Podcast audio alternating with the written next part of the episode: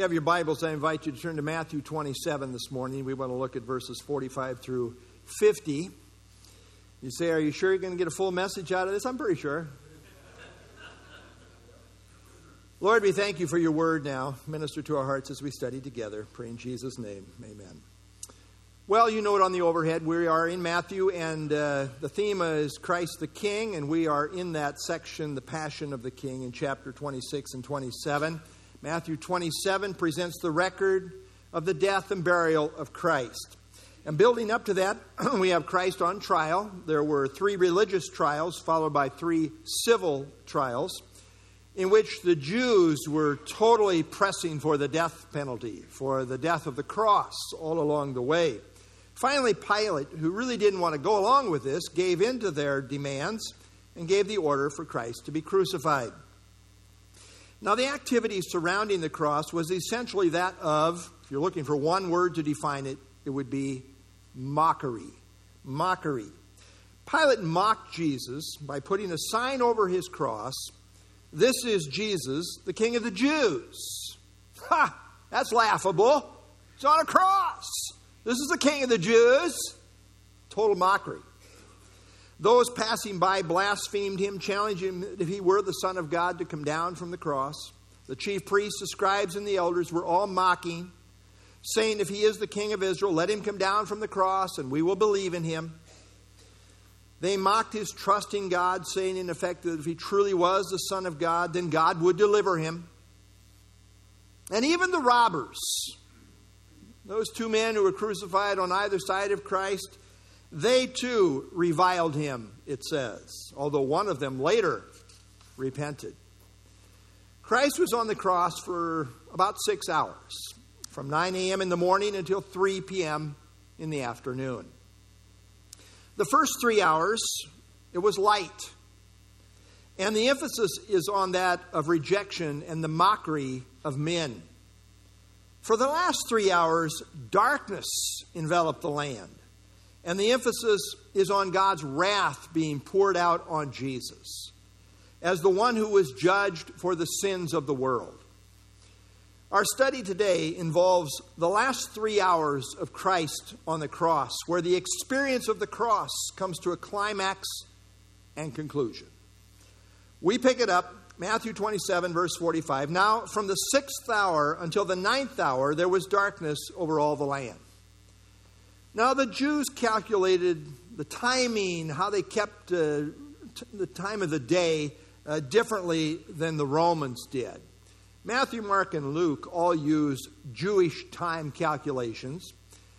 And for the Jews, the daylight hours were measured from 6 a.m. until 6 p.m. So the sixth hour was noon, and the ninth hour was 3 p.m. in the afternoon. Mark 15 25 indicates that it was at the third hour, that is 9 a.m., that they crucified Jesus. So the sixth hour was noon, and Jesus had at this point been on the cross for about three hours. Now it says at the ninth hour, that is noon, it was dark over all the land until 3 p.m., from the sixth to the ninth hour. Uh, and uh, at that point, Jesus gave up his spirit and died. Now, when it says uh, darkness, uh, there was darkness over all the land, uh, the darkness spoken of here was supernaturally imposed. You see, Passover was always a full moon, never a time of solar eclipse. Never. So, this darkness was truly a God thing, supernaturally imposed. Now, darkness in the Bible is often associated with God's judgment. For example, just a couple examples here. In Exodus chapter 10, verse 22. So Moses stretched out his hand toward heaven. There was thick darkness in all the land of Egypt three days. God was bringing his judgments down on Egypt. And then, as we see in Isaiah chapter 5, uh, well, this is 53. Oh, it's right below the other one. That's how that works. Isaiah 5:30. In that day they will roar against them like the roaring of the sea, and if one looks to the land, behold darkness and sorrow. Again, a context of judgment. and the light is darkened by the clouds. Well, the Bible speaks of an especially bad category of demons who are held in chains of darkness. 2 Peter 2 4, Jude 6. Jesus repeatedly spoke of divine judgment ultimately in terms of outer darkness, the fate of unbelievers. This darkness at the cross, in effect, pictured God turning his back on the Son, who became sin for us. Habakkuk 1:13 says that God cannot look upon sin in the sense that he can have no fellowship with it. This period of darkness portrays Jesus being the sin offering for the world, the Lamb of God who takes away the sin of the world. This is where our salvation was wrought. And now on to that next slide, Isaiah 53 6. All we like sheep have gone astray. We have turned everyone to his own way, and the Lord has laid on him the iniquity, the sin of us all. Holman Christian Study Bible, the bystanders naturally interpreted the darkness as God's judgment. While they likely thought the judgment was against Jesus, as if he was a heretic, in light of his later resurrection, believers came to see the darkness as judgment against the sin that Jesus became on our behalf. Now, when it says there was darkness over all the land, there is discussion whether this was a, just a local phenomenon or whether it was universal over all the earth. The word language, you see, can be understood either way. Uh, God is sovereign. He could supernaturally make it dark either locally or universally. He could do it either way, obviously. Extra biblical literature might suggest that it was worldwide. One Roman historian wrote, The day turned into dark night, so the stars of heaven were seen, and there was an earthquake. Numerous historical accounts lead us, some of us to think that perhaps it was a worldwide phenomenon. Now, it would seem that God, with this darkness, was making a universal statement at the cross that he was judging sin. We know what happened there. Isaiah 53:10, yet it pleased the Lord to bruise him. Who? The Lord. Please the Lord to bruise him. Now we know men were carrying it out, but God is sovereign behind what's happening. He, God, has put him to grief. He put the sin of the world on him. He's God's lamb, He's God's sacrifice. We're the, we're the reason behind it. I mean, it's our sin, but God did it. He put him to grief. When you, speaking of the Lord, make his soul an offering for sin, that's what's being portrayed here. He shall see his seed, he shall prolong his days, speaking of the, of the aftermath, the resurrection, and the pleasure of the Lord shall prosper in his hand. Verse 46 And about the ninth hour, this is right about noon, about the ninth hour, Jesus cried out with a loud voice, saying, Eli, Eli, Lama Sabachthani. That is, My God, my God, why have you forsaken me? Now it seems that Eli, Eli was probably spoken in Hebrew, and then Lama Sabachthani uh, was Aramaic. This is a quote from Psalm 22, verse 1. Uh, we read there, My God, my God, why have you forsaken me? Why are you so far from helping me? And from the words of my groaning, David wrote this back in Psalm 22. And what David felt like in his experience was supernaturally, or, or not supernaturally, supremely experienced by Jesus at the cross. Uh, psalm 22 is commonly called the crucifixion psalm as it so at so many points connects with and portrays Christ's experience on the cross. By the way, this was not an intellectual question because Christ knew exactly what was happening and he knew why it was happening. This was really a human expression of feeling abandoned and estranged by God the Father. It was a human cry of anguish and despair. To forsake means to abandon, to desert, to leave behind. Now, there is great mystery here that we can never comprehend. Luther said, God forsaken of, of God, who can understand it? Well, amen to that. This, I think, was the worst part of the cross experience. You see, Jesus had forever and always only known the closest of intimate fellowship with the Father. But now, as he became sin for us, the Father could not be in fellowship with that reality. Here, Jesus had to go all alone. This was when God the Father made his soul an offering for sin. As Galatians 3:13 says, this is when Christ became quote a curse for us. This is the cry of the Holy One experiencing the curse of sin. ESV Study Bible, Jesus' torment, despite his anticipations of it in Gethsemane, was surely inconceivable in advance. I mean, the full impact of it until he was there was probably, uh, you know, inconceivable. Alexander Metherell says the pain was absolutely unbearable. In fact, it was literally beyond words to describe. They had to invent a new word. You know what the new word they invented was? Excruciating. Literally, excruciating means out of the cross. This was the black night of the soul, that is, hell. Jesus, in effect, took our hell on the cross. You see, hell is ultimately separation from God. The wages of sin is death, and death means separation. When we die physically, our soul is separated from our body.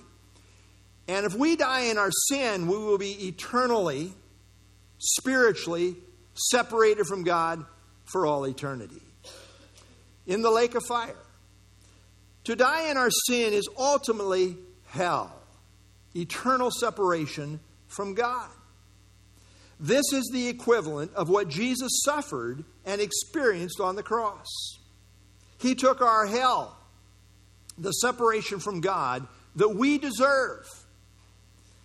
Dave Hunt says, We have violated infinite justice, and we, being finite beings, owe an infinite debt. We, as finite beings, could never pay the debt. God could because He's infinite. But it wouldn't be just because He's not a member of our race. So that's why God became a man through the virgin birth. God and man met together in one. Jesus never ceased to be God, and He never ceased to be man. He's the one and only God man. Because of who he is as the God man, he could pay the infinite debt we could never pay. That's the message of the gospel. Note that in this experience of becoming sin, Jesus addressed the Father as God without calling him Father.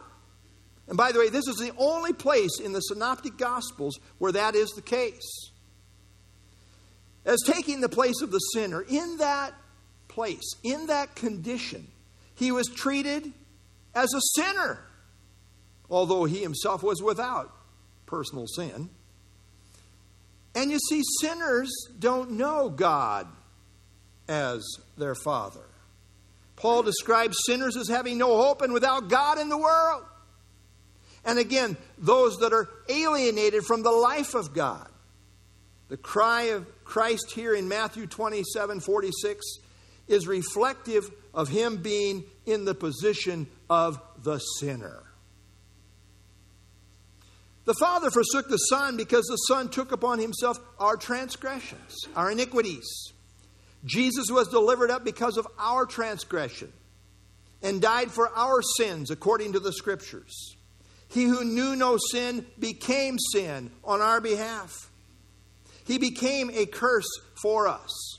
He died for sins once for all, the just for the unjust, and became the propitiation, the satisfaction for our sins.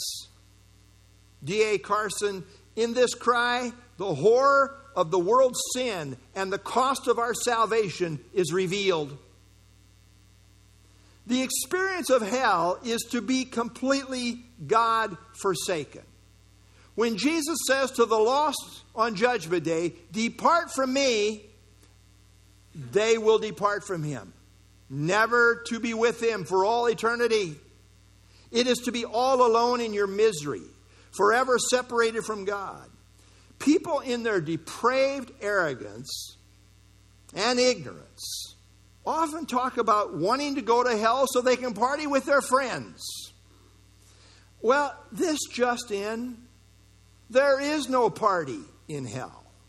They will all together experience the forsakenness, the God forsakenness of isolation forever and ever with no way out. John MacArthur writes This abandoning was not a splitting of the person of God, but was the segregation of the holy from the sinful to the degree that the Son could not sense the presence of and communion with the other members of the Godhead. God neither broke off his essential being from the Son nor stopped loving him, but the Father did turn his holiness away from participating in the Son's human experience at this time of sin bearing. As I say, deep mystery here. How could that all be? Uh, we'll never fully comprehend. Uh, David Guzik makes this uh, footnote, and it's a good one. At the same time, we cannot say that the separation between the Father and the Son at the cross was complete. Paul made this clear in 2 Corinthians 5:19 when he said, "God was in Christ reconciling the world to himself at the cross." So that is also true. How wonderful, however, this is. You see, because the Son was forsaken by the Father, we as believers will never be forsaken by God. Jesus took our hell of separation for us so that we will never experience it. How wonderful we have these types of promises, truths in the Word of God. Yea, though I walk through the valley of the shadow of death, I will fear no evil. Why? You're with me. You know, you come to a point in life that that last uh, that last part where no one can go with you is you transition from from this life to eternity. Uh, no one can go with you except God. For you are with me. Even though I go through the valley, that deep, dark valley, and you know, you get close to death, and you know, as Janie's mom was not well the last couple of weeks, uh, she never wanted Janie to leave. Just stay here and hold my hand. Uh, we, we want somebody with us. But there comes a time where nobody can go with you. But God goes with us. Even in the valley of the shadow of death, I will fear no evil. Why? You're with me. The Lord, who is my shepherd, even there he leads his children. Matthew 28 20 teaching them, Christ in the Great Commission here uh, at the end of it says, teaching them to observe all things that I have commanded you. And lo, I am with you always, even to the end of the age. Hebrews 13, 5, let your conduct be without covetousness. Be content with such things as you have, for he himself has said, I will never leave you nor, nor forsake you. Belonging to Jesus Christ means we will never be forsaken. Romans 8, 38 and 39, precious promises. For I am persuaded that neither death, nor life, nor angels, nor principalities, nor powers, nor things present, nor things to come, nor height, nor depth, nor any other created thing shall be able to separate us from the love of God, which is in Christ Jesus our Lord. Ten things are stated here. Nothing can separate us from the love of God. Absolutely nothing. But Jesus was separated from God in an, in an indescribable way on the cross. During those last three dark hours, that was his experience. Verse 47 Some of those who stood there, when they heard that, said, This man is calling for Elijah. You know, Eli, Eli sort of sounds a little bit like Elijah. So when Jesus quoted from Psalm 22 1, some thought he was calling for Elijah. And verse 48 says, Immediately one of them ran and took a sponge, filled it with sour wine, put it on a reed, and offered it to him to drink. Now, there's some discussion over whether this was more mockery or was this an act of mercy. Possibly the person who did this, the intention was to help Christ clear his throat so he could speak more distinctly, and because they were trying to understand what he was saying. It might be just that simple. It would seem that what is happening here corresponds with John 19, 28, and 29, where Christ said, I thirst. And we should note that the sour wine in view here is not to be confused with the mixture of wine and gall offered earlier, as seen in verse 34. This is later. And perhaps we have another allusion to uh, Psalm 69 21. They also gave me gall for my food. That was earlier. And for my thirst, they gave me vinegar. ESV translates this sour wine to drink. So there very well may be a double allusion here uh, to his earlier experience on the cross and then also to what we have here right at the end. Verse 49 The rest said, Let him alone, let him alone. Uh, let us see if Elijah will come down to save him, or Elijah will come to save him. Elijah in the Old Testament had a ministry that was uniquely accompanied with great miracles. You recall in 2 Kings chapter 1, when the king, Ahaziah, uh, sent uh, a captain with 50 men to bring in Elijah. And Elijah called down fire and it consumed them all. Okay, that didn't work so well. Send out another delegation of 50 men. Calls down fire, destroys them all. Any volunteers? We need more men. The third commander was sent out with a delegation of 50 men, and he was not so dumb. He didn't come making any orders, but rather fell down on his knees and pleaded for his life. So perhaps they were thinking at the cross now that such an appearance by Elijah would result in fire from heaven burning up the enemies of Christ and him being delivered. I mean, Elijah had that kind of a ministry. The Jews had long been waiting for Elijah to come. And part of the messianic fervor of the day was that Elijah was to come on the scene before Messiah. I mean, if Jesus was the true Messiah, where was Elijah? I mean, they knew the verse, right? Back here in Malachi 4 5, behold, I will send to you Elijah, the prophet, before before the coming of the great and dreadful day of the Lord, Elijah comes first. Then we have the Lord coming. And again, the Jews believed correctly that before Messiah can come, Elijah must come first. And to this day, most Jews do not believe that Jesus was the true Messiah. And so they're still waiting for the Messiah to come the first time. And to this day, because of that, the Jews are still waiting for Elijah to come. At Passover, they set an empty chair for him every year, every place they are observing Passover. And then during the course of the meal, someone will go and see if he's at the door. Is this guy ever going to show up?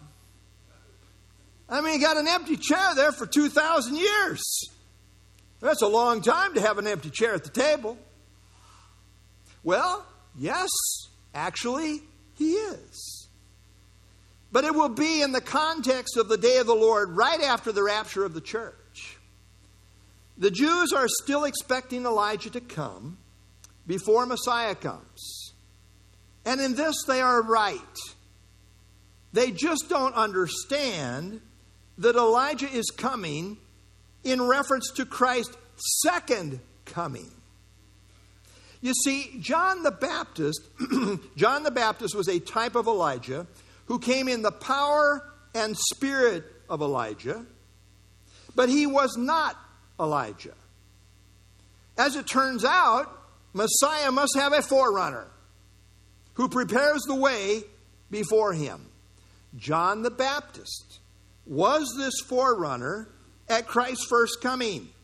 And Elijah will be this forerunner before the second coming. Jesus said in Matthew chapter 17, verse 11, Jesus answered and said to them, Indeed, Elijah is coming first. You got that right. Elijah is coming first, who will restore all things. What does he mean he will restore all things? Well, he's going to bring, bring revival. Uh, Behold, I send Elijah the prophet before the coming of the great and dreadful day of the Lord. What's he going to do? He's going to turn the hearts. That's the concept of repentance. There's going to, his, his ministry is going to bring about repentance. John the Baptist also called for repentance.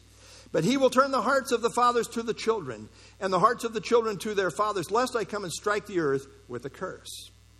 Well, where John the Baptist failed, no fault of his own, to bring the people to repentance, Elijah will succeed. And I believe that one of the two special witnesses in the tribulation period will be Elijah. In my view, the other is probably Moses, but that's a discussion for another time. But note in Revelation chapter 11, verse 3 I will give power to my two witnesses, and they will prophesy 1,260 days clothed in sackcloth. I take that to be the first half of the tribulation period. J. Vernon McGee uh, summarized very aptly John the Baptist had come in the spirit of Elijah. If they had accepted Jesus as the Messiah, John would have fulfilled, uh, been the fulfillment of the prophecy. However, since they did not accept Jesus as their Messiah at his first coming, the prophecy of Elijah as his forerunner will be fulfilled at his second coming. So when you put all the Elijah references together, it is clear that a double reference to Elijah is in view in the scriptures. John the Baptist was a typical fulfillment.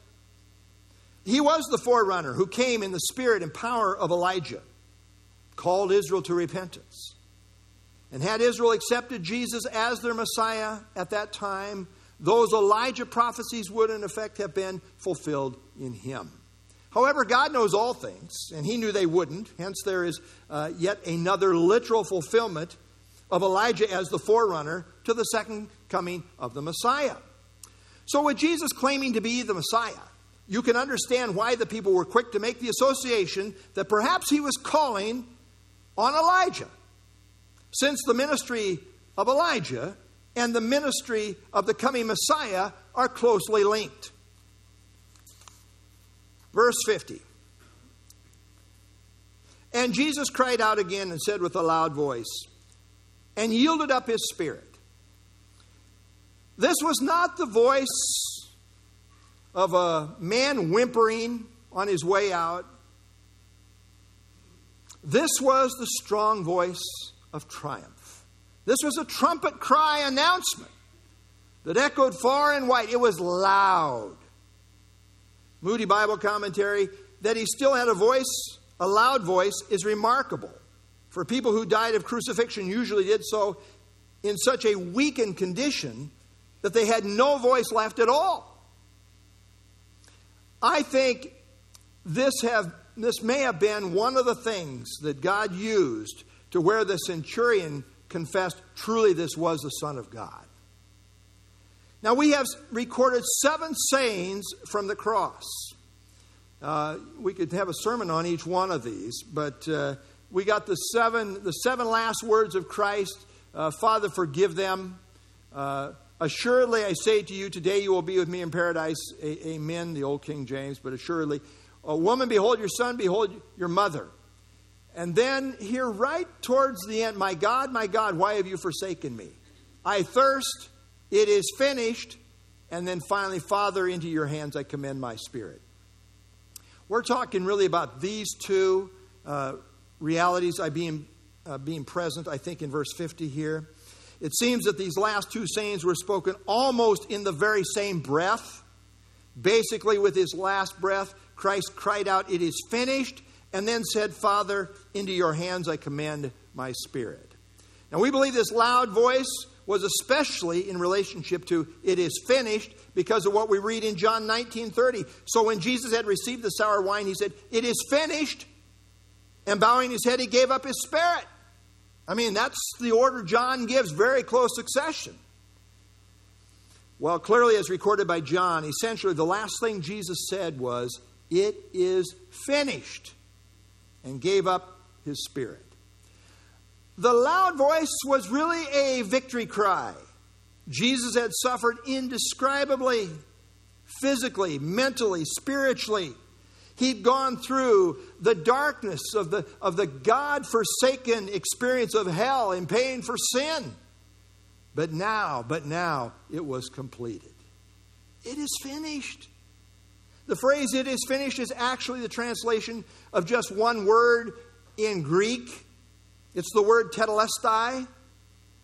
The exact same form of this word is found just a couple of verses earlier in John 19 28, where it says, Jesus, knowing that all things were now accomplished.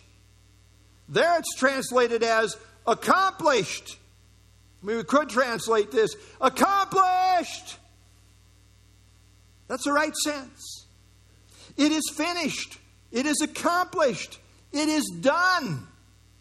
Jesus had finished what he came to do, namely to be the Lamb of God who takes away the sin of the world. Tetelestai can also have the sense of, of something finished in the sense of a completed payment.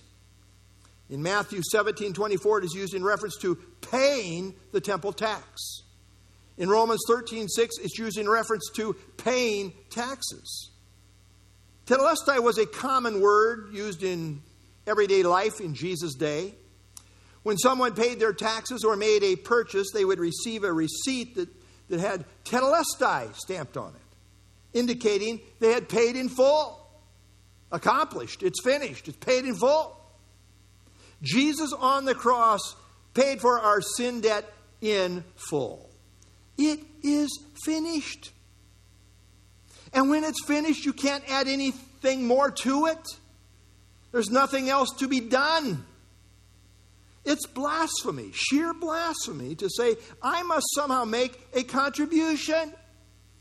You did make a contribution. You did all the sinning, and Jesus does all the saving. That's the only. Con- you make no contribution to your, your salvation. Jesus alone is Savior.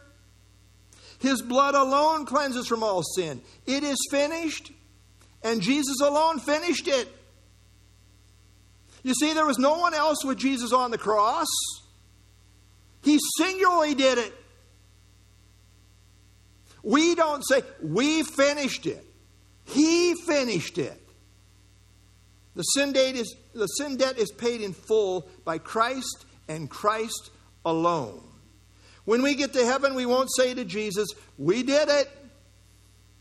It's not going to be like the Super Bowl when the team that wins are all jumping around in a circle and they, they say, Look what we, we won. You know, we're, we're the greatest. We, we did it. No, we read in Revelation chapter 5 10,000 times 10,000, the largest way, the largest number, uh, the, the way you could say it in the Greek is stated here. 10,000 times 10,000 and thousands of thousands of redeemed people are saying to Jesus, Worthy is the Lamb who was slain. All of heaven joins in. No one in heaven is singing their own praises. There's no backslap and say, hey, brother, you really did great. No, no. Everyone is giving all the glory to the Lamb. He alone is the Savior. He alone died for all of our sins. To Him alone belongs all the glory. This is why it is so offensive when somebody says, Yeah, but I've got to tack on my little sacraments.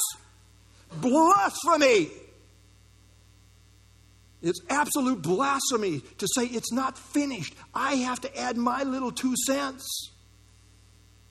Revelation chapter 7 after these things I looked, and behold, a great multitude which no one could number of all nations, tribes, peoples, and tongues standing before the throne and before the Lamb, clothed with white robes. Christ took all of our sin. We're now clothed with his righteousness. Clothed with white robes and palm branches in their hands, and crying with a loud voice, saying, What are they saying? Salvation belongs to our God who sits on the throne and to the Lamb.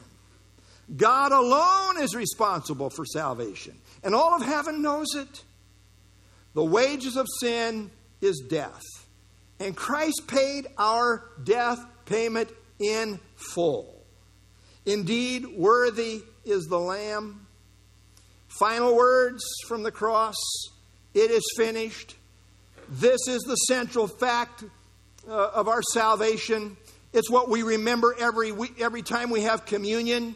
It's what we are not to forget. It is to be front and center in terms of our mind at all times. This is everything to us forever and ever. Amen.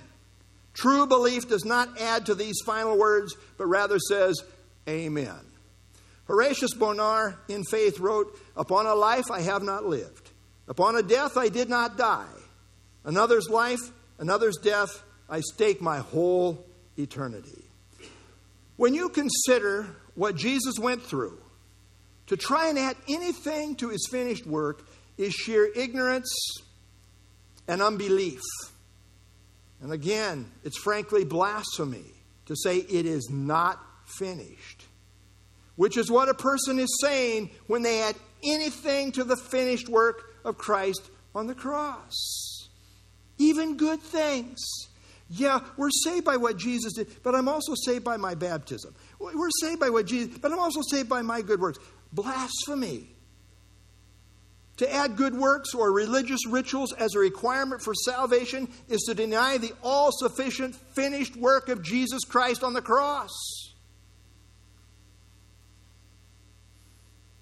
The hill to die on is the, cro- is the cross that Jesus died on. Spurgeon rightly said, Human nature's way of salvation is do, do, do.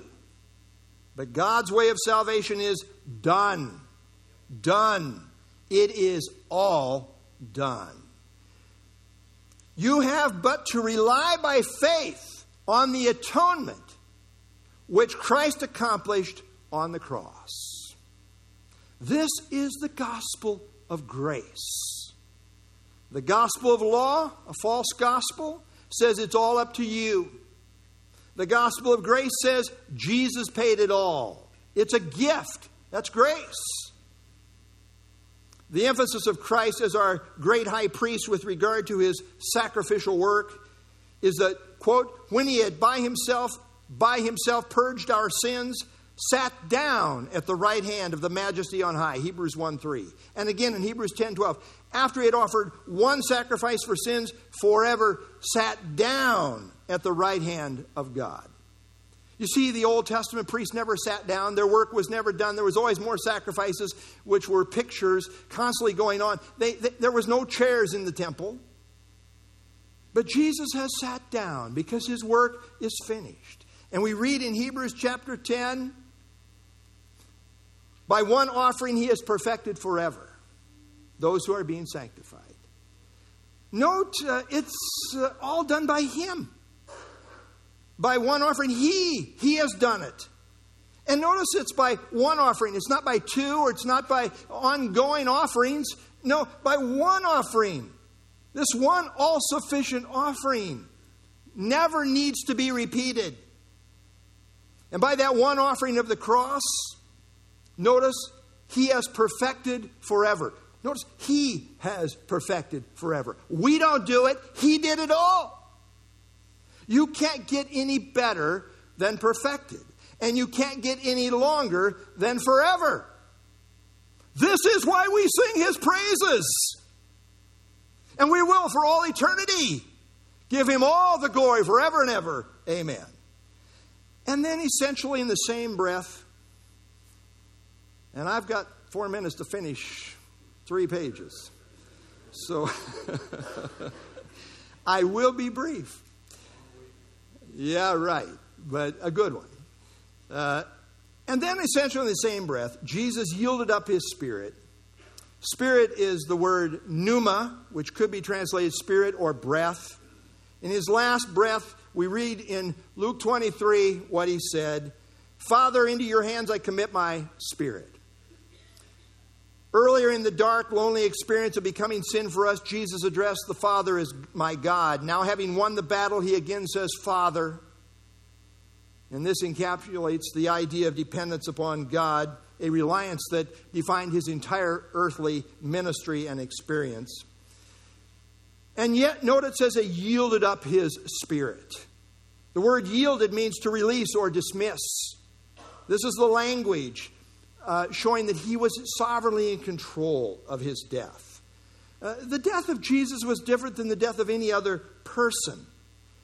Uh, no one took his life from him, he yielded it up. He said in John 10 18, No one takes my life, no one takes it from me, but I lay it down of myself. I have power to lay it down and I have power to take it again. Death was on Jesus' terms. Even in death, he is the sovereign Lord. Jesus voluntarily yielded up his spirit. J. Vernon McGee says, As a pastor, I have often heard the death rattle. I can relate. The gasp for the last breath, which we all want so badly.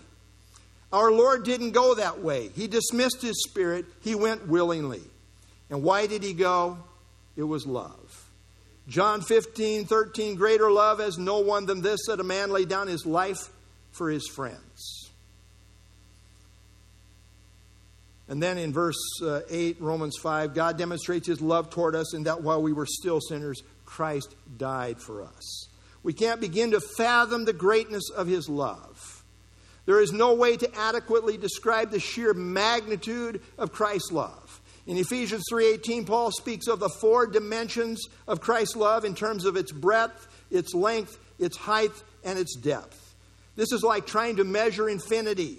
John Gill the old uh, Baptist commentator said, The love of God, which in its length reaches from one eternity to another, in its breadth to all the elect in all the ages, places, and nations, and in its depth to the saints in the lowest state of life, and in its height to bring them to an exalted state in glory forever and ever. At the end of the day, all we can do is say, Thank you. As Paul says, thanks be unto God for his indescribable gift. Well, it's all about what we do with Jesus. He's done it all. Now we need to accept him. We need to receive him for who he is as our all sufficient Savior, as the one who then rose from the dead the third day.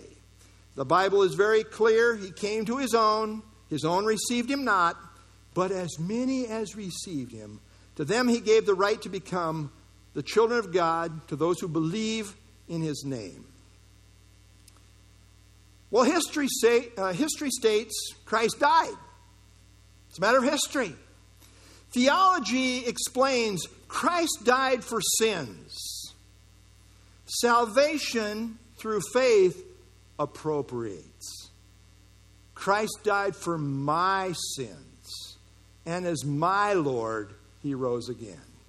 Is he your personal Savior and Lord?